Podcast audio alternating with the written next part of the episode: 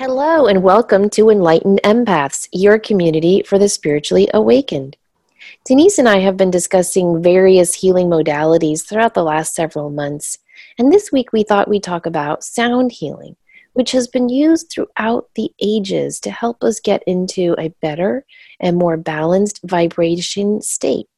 So, we're going to be discussing different sound therapy modalities you can use to enhance your own life. Now, if we think about sound healing, you have to go back and back and back through history. Shamans would go into altered states of consciousness through drumming, singing, and chanting. And I think we all feel the connection of music and dancing in our own lives. We can understand the way songs link us to memory and emotions. But now science is starting to prove how frequency and vibrations can help us with stress, pain, and deepen our connection to spirit and ourselves. Now, Denise is a lot better at understanding this than I am. We're going to get a little sciency at different points here. So bear with me. But the way I understand it is that when our brain hears sound waves, they are converted into electrical signals. And these electrical signals travel up an auditory nerve and induce positive responses in our bodies, which help us to feel more balanced, centered, and whole. And so, a lot of recent science is starting to prove that sound therapy can help us with issues like stress, ADD, anxiety, PTSD symptoms, headaches, sleep issues, pain, and depression. That's a lot of information, Denise. What do you have to say about that? I don't know how much more I'll be able to explain this in a sciencey way, but we can try. One of the things that I found was a really cool website that had a lot of information that might be helpful for folks. It's soundhealingglobalsummit.com. And there are all kinds of practitioners, there's information. I believe it's an online free program that you can uh, listen to the different things. But even if you go on just to explore the different modalities of sound healing and what these different practitioners are bringing to the table, it can be really, really helpful. And again, that's soundhealingglobalsummit.com. From what I understand, sound healing you know everything we always talk about this that everything is energy. Well with sound healing every living being is in a state of vibration. So if we just switch the word energy for vibration that to me makes it a simple jump over to how sound healing really works. And when you're in harmony with the parts of yourself or your environment the resonance of your vibratory frequency is low. So when there's dissonance or something that causes disease or upset in your field that's where this, this sound therapy can come in and help balance things out a little bit. And then some people go way airy fairy with this, and other people go to the science. I like to ride that middle rail. So, yeah, you know, I do too. In everything, I think balance in everything. Uh, but the concept of resonance, you know, that vibratory frequency of an object, and we've said that that you know it doesn't matter if it's you or me or a pet or a plant or or even uh, something that's stationary, it, it vibrates at a certain frequency. So sound measures in frequency or hertz, and frequency is the rate per second of vibration that consists of a sound wave. And that's even going a little too far into the science for me. And someone who's listening to this is shaking their head and saying, This is so basic. What's wrong with these women? But we're trying, right? Yes, we're trying to understand how this ancient technology actually works.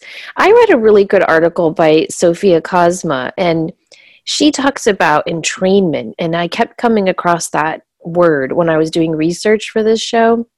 She said that sound helps to accelerate rapid shifts in our brainwave states by using entrainment. Entrainment is when a weaker vibration meets a stronger one and causes it to synchronize and transform itself into the vibratory pattern of the stronger tone. A harmonious sound projected at a person who is in a state of disharmony will eventually bring them into resonance with the harmonious sound.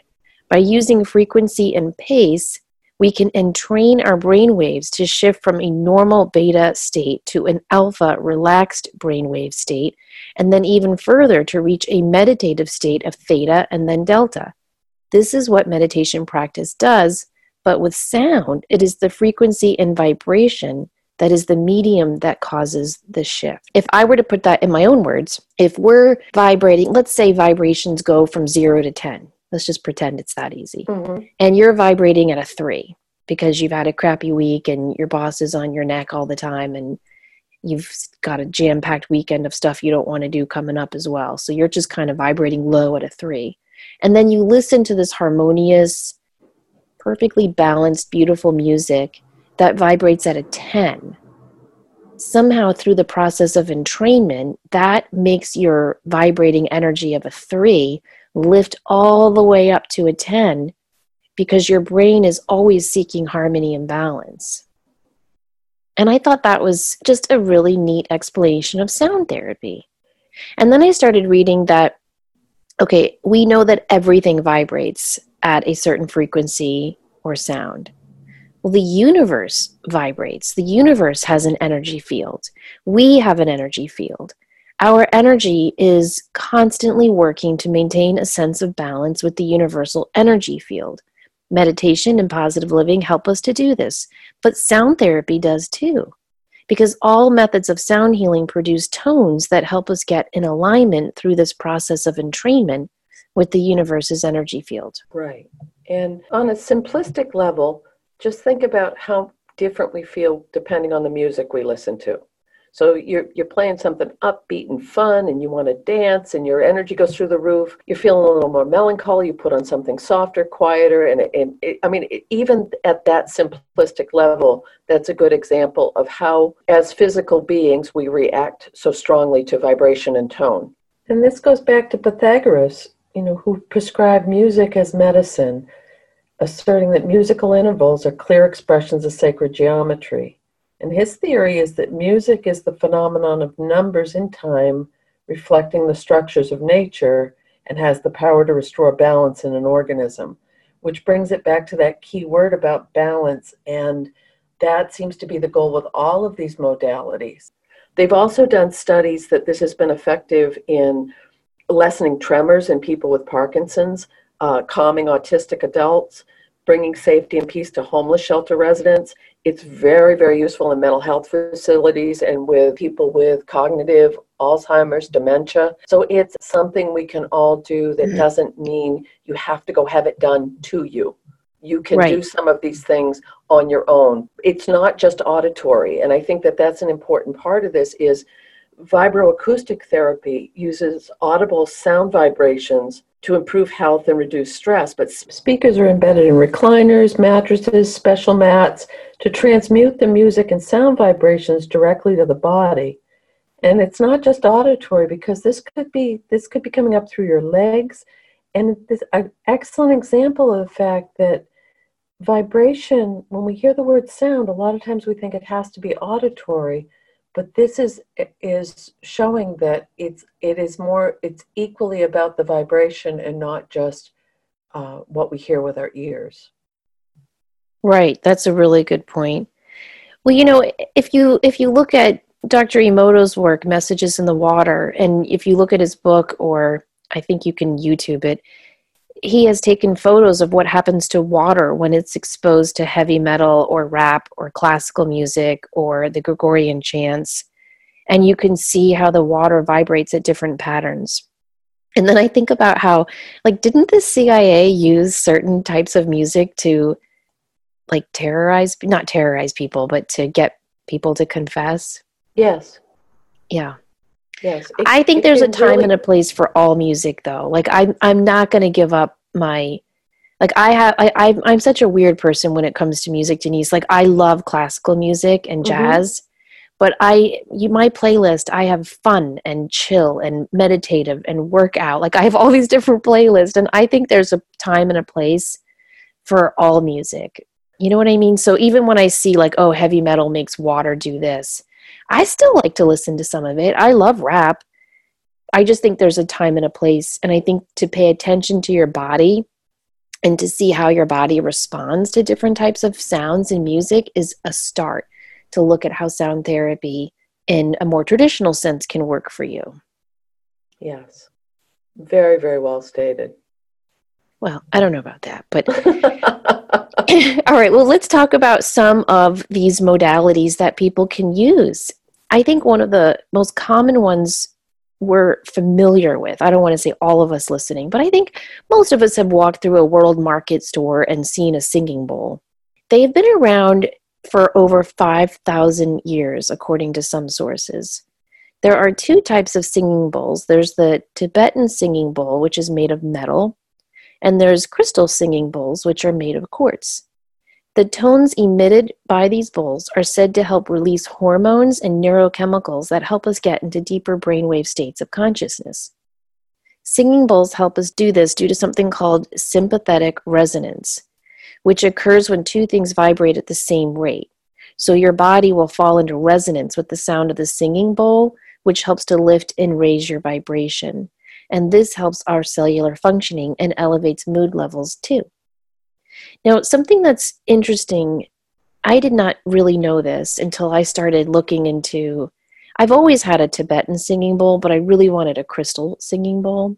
They're kind of pricey, so I kept putting it off because I spend enough money on crystals. But then for my birthday this year, I'm like, you know what? I'm getting myself a singing bowl. Well, you can get singing bowls that are tuned to different chakras. So every chakra resonates to a different musical note like your root chakra is to C, your crown chakra is to B. I decided to get a third eye chakra singing bowl. And I didn't really think about it when I bought it. I just was like, oh, third eye, great. And I put it in the cart and I bought it. And when it arrived at my door and I took it out and I rang the bowl with the mallet, we'll talk about that in a minute. My girls and I both said, we all said at the same time, we could feel it vibrating in our head. Mm-hmm. So then I got a solar plexus singing bowl because I'm like, there's no way. And when I would ring the solar plexus one, we could all feel it in our stomach. And I don't know, I just thought that was so crazy. It was such proof that this actually works. Sound bathing is what they call it. And some people do it with the singing bowls, they do it with gongs, they do it with the Tibetan singing bowls. There's a lady here in Maine who is incredibly, incredibly gifted at playing the bowls. And she has one for each of your chakras plus the higher chakras. She sits in a semicircle and plays the bowls, and she does an introduction and a group meditation. And I've brought two friends with me on separate occasions, and they both really didn't like it. One woman told me if she'd been able to run out of the room screaming, she would have. She said it was pain. Her her word. She said it was painful for me to be there. Another lady that I brought on a different occasion said a similar thing, and she said I could listen to some of them, but others felt like it was just too much. I, I couldn't process it. So I wonder if you have a really blocked chakra, if that makes a difference with the resonance, or if you have maybe an issue you're trying to to work through, if it makes the sound therapy feel aversive rather than supportive. Yeah, I think so. It's kind of like those women I was talking about a couple of months ago on the show who every time at the end of the yoga class when it gets to shavasana and you have to s- sit in corpse pose for 5 minutes, they just run out of there mm-hmm. because they can't handle sitting still for 5 minutes. I think if you're not at that level of being ready to be tuned to these vibrations, it's not going to feel really great to you kind of like the first time you might have tried broccoli. Like I remember as a kid, I was like, this is disgusting. Why is my mom serving me little trees? Now it's my favorite vegetable. Oh, that's so funny. It might be like that, like you're not ready for it. But they're also on, you can buy them online and they're not expensive. They have the chakra drums and they're these little pan drums that you hit with a mallet, but each little spot is aligned with a different chakra. So you just kind of go bong, bong, bong, bong. And I had got one for my son and he was playing it and he's just naturally musical so it sounded like something. I was just banging on it like a chimp which was not uh, but it just oh my gosh I went instant zen. I was just I loved the sound the tone it reverberated. So I think another part of the sound therapy thing or the sound healing is your propensity as an individual to be responsive to it like some of us are, are, it's going to impact us more than others. But that's kind of a fun thing if you can play with one of those because it's similar to the bowls for me as far as really vibrating on those frequencies. Right. Well if you wanted to try a singing bowl you can get a tibetan metal singing bowl. I think the cheapest one i've seen is like $30 the crystal bowls tend to start around 150 or $200 So, a Tibetan singing bowl might be the way to go if you just want to try this and see if it works for you. And you just place the mallet that it comes with on the outside of the rim and you run it along in a circle with your whole arm. And you want to get just a gliding, smooth, continuous motion until this long, continuous tone is emitted. And they recommend that you listen to or play your own singing bowl for 10 to 12 minutes a day. And this has been shown to get you into that theta brain state that we need for meditation and balance more easily. Now, one study even showed that if you do this for 10 minutes a day, it helps reduce blood pressure. So, listening to singing bowls helps with many things in our lives, and it also helps to keep our chakras in balance. And again, I know I promote this this free app a lot, but on Insight Timer, they do have free meditations for crystal bowls. There are CDs you can download. You can find them on YouTube. There's and as we talk a little bit more about different frequencies and what they do, you can find free resources to practice with this at home and see is this something that really works for me? And then it may be, wow, I love this. I want to invest in some some equipment or go see a certified music therapist for, for more help in this field. Now, I also use my singing bowl to cleanse my crystals. I'll put a crystal in the bowl and then I'll put the mallet around outside and ring it until, you know, the whole bowl is vibrating. And that helps to clean the energy of the crystal. And you can use it to clean and lift the energy of your home too. Just go throughout each room. Ringing tinkly bells will do that too if you want to clear space energy. Yeah. Again, the sound thing is you ring a little handbell and it'll clear space a bit as well. Clapping um, your hands will do that too. Mm-hmm. Should we move on to binaural beats? Yes, we should. Okay. So this is something that gained importance, I think, more in the 1970s. And it, it's a binaural beat occurs when one tone is played in one ear and a different tone is played in the other ear. So you have to listen to binaural beats with headphones on. Now, when you have one tone playing in your left ear and a different tone playing in your right ear, the two hemispheres of the brain connect and they create a third internal tone called a binaural beat. And this binaural beat synchronizes the left and right sides of your brain. If your left ear, for example, receives a 300 hertz tone and your right ear receives a 280 hertz tone, your brain will process and absorb a 10 hertz tone. You can't audibly hear this new tone, but your brain is still affected by it. Listening to this new low frequency tone slows down our brainwave activity, which helps us relax and fall asleep more easily. When our brain hears these low frequency sounds through entrainment, these sounds shift us into deeper brainwave states. It's recommended that you try binaural beats for 15 minutes a day for one month to see the full effect. And I just think that's an important reminder. A lot of people think, oh, well, if I just listen to this binaural beat thing, you know, on my on my headphones one night, I'll have a great night's sleep tonight. Oh, it didn't work. That sucks. Moving on. Mm-hmm. A lot of this stuff, it's not like taking a pill prescribed by your doctor. It's natural, holistic, so it's going to take a little bit longer for you to see the effects. Exactly. And I think that that, you know, segues beautifully into solfeggio frequencies, which are an ancient six-tone scale thought to be used in sacred music and it similar to what's used in the Gregorian chants. This origin can be traced back to a medieval hymn by John the Baptist and it holds that mathematical resonance which goes back to what we said earlier about Pythagoras is that there's there's math behind this the six solfeggio frequencies, they start out with 396 hertz. And it aligns with the do re mi scale. And I read some of the notes that you had sent as well. And I think that's fascinating because it just shows that so many of these healing modalities have been progressive over the years. And someone comes along and makes it more simplified for the times, but it still goes back to that original pattern of why why people were doing it to begin with but supposedly, and I, am I'm, I'm saying using these words like supposedly and probably because it isn't a defined. There is science to back this up, and if anyone who's listening is a music therapist or practices sound healing, I'm sure they can send us some notes and let us know more specifics. What they're saying at 396 hertz, this is about liberating guilt and fear. So if that's something you're working on in your life, to listen to that sound at that frequency is going to help you release those feelings of guilt and fear.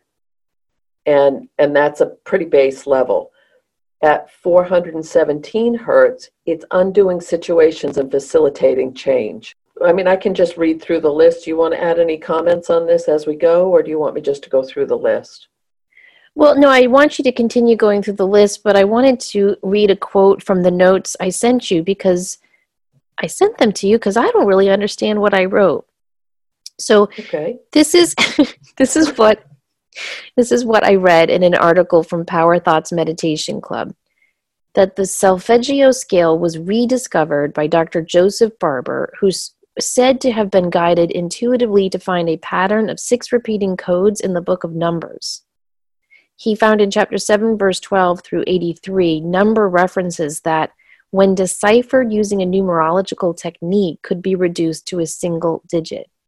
This revealed a series of six electromagnetic sound frequencies, which he determined to be the six missing tones of the ancient solfeggio scale. And this original scale was the one used by the Gregorian monks and I've I have read for years in my metaphysical studies that if you just play the Gregorian chants in your home, you will clear you don't have to sage your house basically. Like you will clear your home of negativity. That there's just something very mystical about listening to the Gregorian chants. Mm-hmm. And then to read this, I was like, huh, I don't know. I found that interesting that he was guided to find this in the book of Numbers and reduced it numerologically. And, and then the other information I found quoted Tesla, who said 369 if you understand the meaning of the numbers 369, you'll understand the mysteries of the universe. I don't know. But it goes back to what it is because it goes back to things being based on math again, which is, you know, my older son said when he was a little tiny guy, math, I love math. Math is true numbers are true. And it there to make that connection between these numbers and the frequency, there is a link there that I think is way over my head, but it makes sense if that it, even though I don't completely understand it, it makes sense to me on a core level that they would base this on these numbers and the frequencies of these numbers. Plus, I mean, kind of a jump, but not really, in my interconnected theory, is numerology and the power of numbers. So why wouldn't sound healing and frequency be involved with that as well? Exactly. All right, go back to your list. So 396 hertz releases fear, 417 hertz eases and initiates change.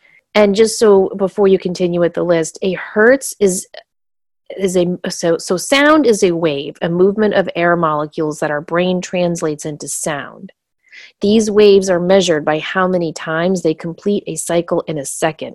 So hertz is measured as one cycle per second. So when Denise is saying 396 hertz, that's what she's talking about. All right, so go ahead with the Solfeggio frequency scale. 528 hertz is transformations and miracles. It's about DNA repair. And that's another whole field that uh, we've talked about doing a show on is epigenetics, DNA, residual memories that are passed down through generations. So what they're saying is at this hertz, that's the depth you're going is at 528. At 639, it's connecting in relationships. That seems to be a prevalent theme right now for a lot of people, whether it's with friendships, family of origin, partnerships. We're, uh, my, my personal opinion, I think we're doing a lot of healing right now that has been carried over for many lifetimes. And if sound healing or listening to a specific frequency can help put some things to rest or elevate that, I'm more than willing to try it. Do you agree with that? That we're all going through a lot of shifts with with relationships and and transitional stuff right now. Yes, I do. I think that we are experiencing a shift in the universal consciousness, and it's affecting all of us. Yes, 741 expressions and solutions. So, this again, and I don't know enough about what hertz that would be, but it's it's a higher vibration if it's 741. Is that where you're going to jumpstart your creativity? Is that where you're going to find the words you need to say to someone? Is that where you're going to, you know, start to, to get the clarity on what you want to write? I mean, I just it fascinates me, and I after even after the show, I'm going to dive deeper down the rabbit hole with this because I think it's it's very very interesting And then the highest hertz that they list is 852, returning to spiritual order. So even if you look at this, step back and look at these, it's it's that hierarchy of it's starting out with letting go of guilt and fear, undoing situations and, ch- and initiating change, transformation and miracles, connecting in relationships, expressions and solutions, and then returning to spiritual order, which is that cyclical pattern we're all trying to follow with all the healing modalities we're using. But we have to get rid of that fear and guilt before we can move on to the next level. Right. Exactly. So, how do people use these solfeggio frequencies? You can go on YouTube and listen to them. You can purchase MP3s that have meditations that are recorded to these different frequencies. You can just put them on and play them throughout your home while you're going throughout your day, or you can listen to them while you're doing meditations. We had mentioned guided meditations. Often we will have this in the background but if you're listening to someone's voice and that, that's another form of sound healing. So a lot of us will listen to guided meditations to the, the soft music in the background and that voice and that helps us to strengthen that imagery and to bring in change and reduce stress it's a very useful way a lot of us have already used sound healing well you know how i'm fascinated by near death experience stories mm-hmm. if you read a lot of them like i have they often mention the sound of the universe, they'll, or they'll mention the sound of God. And Dr. Eben Alexander talks a lot about this in his near death experience. And he's actually working to create more sounds that remind him of what he heard when he was in that dimension.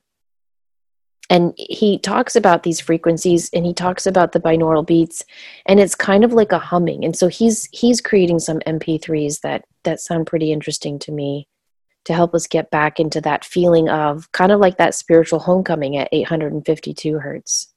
Did you read anything on when they were talking about uh, in gestation at 16 weeks eardrums are formed and that the sound of a mother's heartbeat in the womb is so loud, but it emits a certain frequency for that baby in utero who is developing, and that it starts. I, I thought that that was interesting as well. So it was also going back to how much sound plays a part during gestation. Remember, they had that thing where people were putting headphones on their bellies when they were yes, pregnant. Yes, I and I remember that, you could. Um, you could have your heartbeat recorded and put it in a little teddy bear. I don't know if yes. they still do that, but I yeah. I I can I will always remember for the rest of my life when Olivia was born, she came out crying a lot. And you know, the doctors were doing their thing and all I wanted to do was hold her, but they had to clear her nasal passageways and all of that. And we had already named her the month before and she was still in my belly. So she's crying, and I said, Olivia, don't worry, mommy's here. I'll hold you soon. And as soon as I said, Olivia, she stopped crying. Oh, oh, that gives me willies. I know, and I, I just, oh, I, I just fell so in love with that. I was already in love with her, but you know, it was just that moment of, oh my God, she knows me. it was so neat.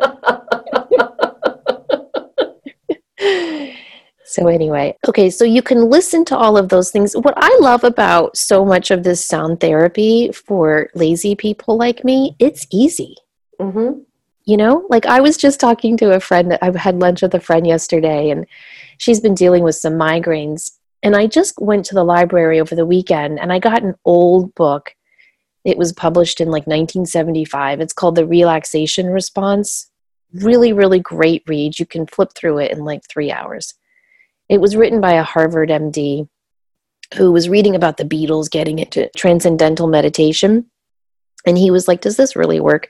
So he started doing all this research on meditation. And to his surprise, discovered, yeah, it actually does work. And it does all the things it purports to do. It lowers blood pressure and decreases headaches, and induces better sleep states, reduces anxiety, depression, helps people walk away from addiction. So a lot of the book is just charts of the reports and studies that he did. But anyway, I'm telling my friend about this, and she's like, Well, how do you do the relaxation response? And I said, It's really kind of easy. You just have to sit. He recommends you sit with your back straight, upright, and you pick a word. It doesn't have to be a mantra that some guru gives you. It can be any word. It could be love. It could be the number seven. It doesn't matter. You just pick a word and you breathe that word in and you exhale that word out. And you just do that for 10 minutes a day, twice a day. And she goes, That's a lot. I got to sit and focus on a word for 10 minutes in the morning and then find 10 minutes. And I'm like, Yeah, but it really is nice and it helps. And she's like, Yeah, I'll think about it. And I thought, you know, I think for some busy people, finding 20 minutes a day to sit in silence, that is hard. Don't you think so? Mm-hmm. You know, those yes. busy seasons of your life. But having this gentle healing music playing in the background, I don't think that's hard. No, because you don't have to just be sitting in saying Om. You can be doing other things while you're listening to this. Especially in the, I, I think you can. For me personally, I listen to these types of things when I'm walking the dogs. It's just to calm down a little bit. I, I, I think that it, it depends on how, what, again, I think this is another example of do what works best for you. Because on some level, you know how this is best going to work for you. Well, here's what I would like to ask listeners What is the soundtrack of your life? Oh, my. Because I remember, like, growing up, I could I could tell time by my mom watching TV. Mm-hmm. Like my mom watched so much TV. Four o'clock was Oprah, five o'clock was Current Affair, six o'clock was the news, seven o'clock was Entertainment Tonight, eight o'clock was the Lifetime movie, ten o'clock was her crime shows. Like that was the soundtrack of my life growing up in childhood was the TV. And you know, I'm not saying I'm like some freaking Martha Stewart amazing mom, but I don't I don't foster a lot of TV watching with my kids. On the weekends, you're free do what you want you know but during the week like when we come home from school and we eat snack and go outside. And then after dinner i will play this soft music and we'll just do homework or read or talk. Mm-hmm. and i'm just you know kind of proud that it, tv won't be the soundtrack of their childhood. That's a very good way to put it. And it makes me think about soundtracks. And i think it varied depending on what was going on in my family of origin or in my own life as a young adult and as an older adult. Because it's, you know, you'll get certain, for me, music has always been a part of my life. My father played guitar.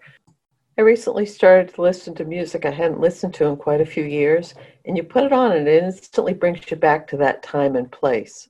Yeah, it's and like it a time helps. machine. Exactly. And I think that that can be incredibly healing because it my own personal thing as an intuitive i think i'm being drawn to that music to heal a part of something from that time frame that was left unfinished.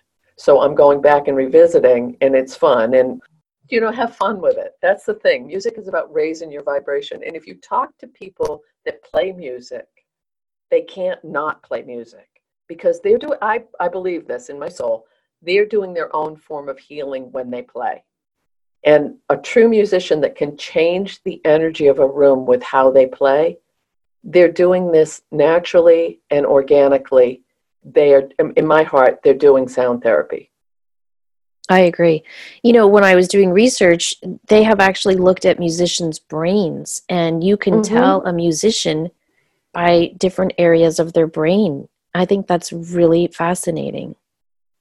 Now, I've I first read about just jumping back to binaural beats real quick. I first read about binaural beats when I was looking into uh, Robert Monroe's work, mm-hmm. who did all the astral travel studies and created the Monroe Institute and wrote Journeys Out of the Body.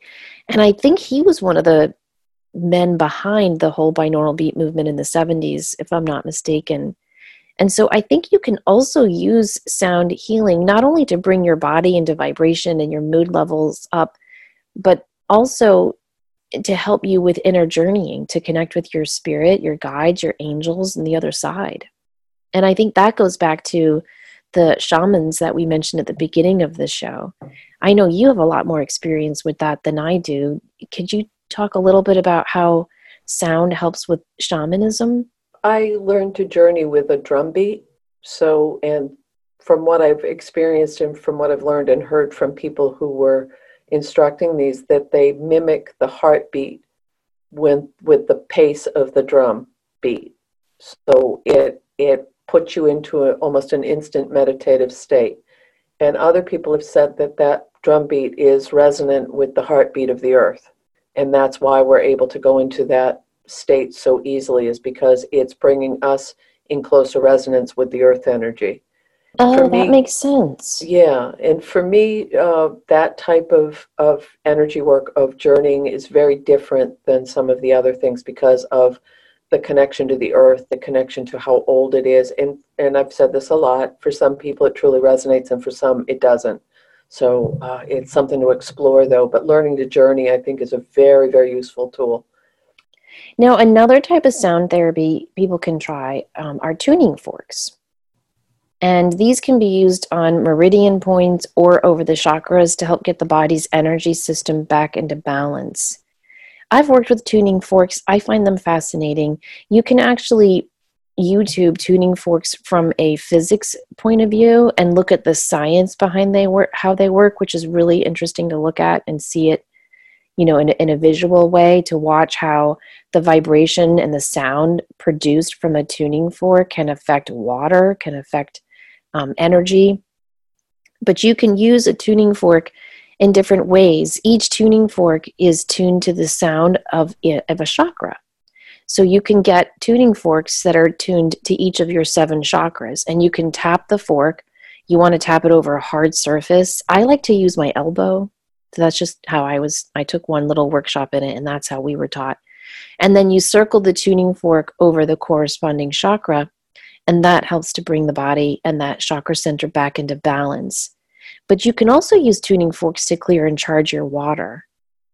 And, and that's something I like to do a lot when I'm drinking water throughout the day. And I'll just take my tuning fork and I'll just bang it on my elbow, which I know that sounds weird as I'm saying it now, but it's a hard surface. Mm-hmm. And then you just put it into the water, and you can see the water kind of bubble up for a minute as it's receiving the energy from the tuning fork. Have you oh, used tuning? interesting? I haven't, but I love sound, so I am fascinated with this. Yeah, it's kind of a neat thing to try, and I I think the water tastes better. Is that you know me thinking that because I I'm thinking that is it placebo? I don't know, but I think the water tastes better. Well, and I think we've just mentioned a whole lot of things: the tuning forks, the singing bowl, the Tibetan bowls, the the guided imagery, the uh, meditations on YouTube or on you know CDs that you can listen to the different frequencies and and work on those things. But there's also traditional music therapy, which is making a huge, huge uh, surge right now. With uh, even on a practical level, a lot of insurances are covering music therapy as a, a healing modality now, which is great. And there's a couple of like neurological music therapy is known to reduce stress and promote relaxation. And it, in some there's some, been some studies that have shown that it's more effective than prescription drugs in reducing anxiety before surgery but this is this was a study published in 2017 that, that said 30 minutes of music therapy combined with traditional care after spinal surgery literally reduced the pain. The, the point of this neurological music therapy is creating, listening, singing, and moving to music can be used for physical rehab, pain management, brain injuries. The preschool where I worked for the little folks that had autism, they had a music therapist come in and to watch the difference in the language development with the children who worked with the music therapist. It, they would work one on one with each of the children and then they would do language activities and it was amazing like the increased eye contact the, the increased verbalization of some of the kids that had behavioral issues due to their frustrational levels they would have more uh, be more compliant with with being able to follow directions. I mean it was really kind of fascinating to see how almost instantaneous it was and they loved it it was fun for them the Bonny method is named after Dr. Helen L. Bonny, and that's again similar to the guided imagery and classical music to help explore personal growth, consciousness, and transformation. Another study that was done in 2017 showed promising evidence that a series of sessions could improve psychological and physiological health in adult with, with medical and mental health needs. And personally, having worked in a field with a lot of folks with behavioral and emotional issues, for so many years, music in the background can be an amazing, amazing elixir for folks that are struggling with, with behavioral or, or mental health issues. And uh, the last one I wanted to mention was the Nordoff Robbins, which this is taking it to the next level and goes back to what I said about this being covered by insurances and such. This is delivered by skilled musicians who complete the Nordoff Robbins two years master's program. And they use music familiar to patients to create new music together, work toward a performance. It's used by children with, with children with developmental disabilities and their parents, mental health, learning difficulties, autism, dementia, and other conditions. And way, way back in the day, I taught at a preschool in Oregon. And it was really cool place. And it was half of the little people were identified and half weren't. And I loved working. It was three to five year olds because they don't see the disability and they didn't see the differences. They just, we're all kids playing. But even way back then, they were using the, the importance of using music therapy to in a teaching modality. You know, you, you hit the drum and you do the alphabet or you do songs or and when you think back to how many of the songs we teach little kids in, in early grades, we can all sing those right now, right off the top of our heads, because music builds that bridge to learning so beautifully. It's so true. You know, we had a charter school that started in our town years ago, and their test scores were great and through the roof. And and a lot of the teachers who worked there thought it was because they had classical music piped throughout the school. You know, just playing very softly. And do you remember as a kid, sometimes a teacher would play calming music in a classroom at different points throughout the year? And it would just kind of make everyone calm down. I always wonder why more teachers don't do that. I remember, like in the fifth grade, I had this teacher I really liked. And when we did social studies, she'd introduce a chapter. Mm-hmm and then at the end of the chapter was always this little do you know? section. And it mm-hmm. was just a reading comp questions. And every time we would get to that section she would she had the most beautiful voice and she would sing that song. She'd walk up and down the aisles singing do you know where you're going to? You know that? I can't sing mm-hmm. obviously so but it's an old song.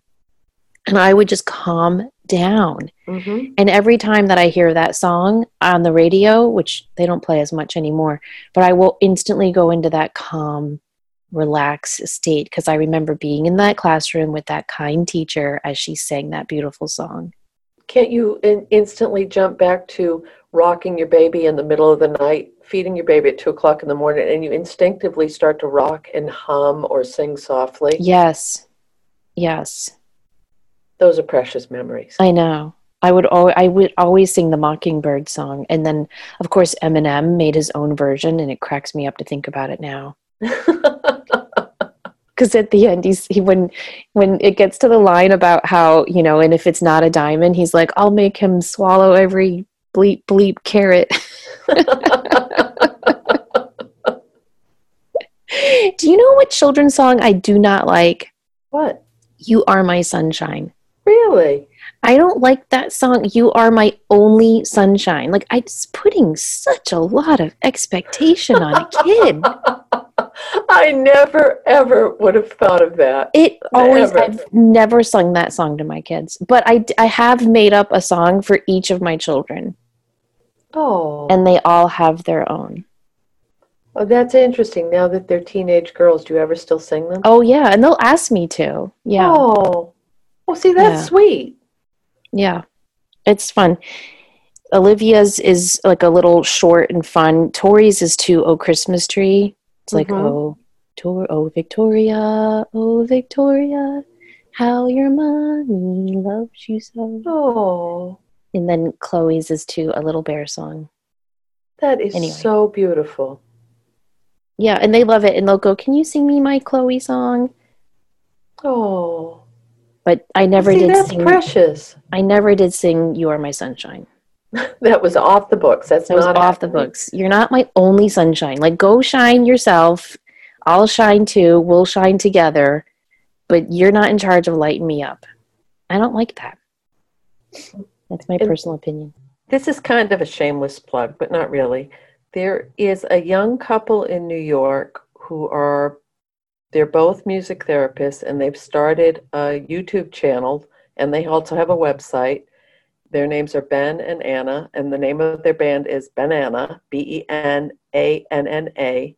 And they are doing some fabulous, fabulous videos and activities, and it's geared towards preschoolers.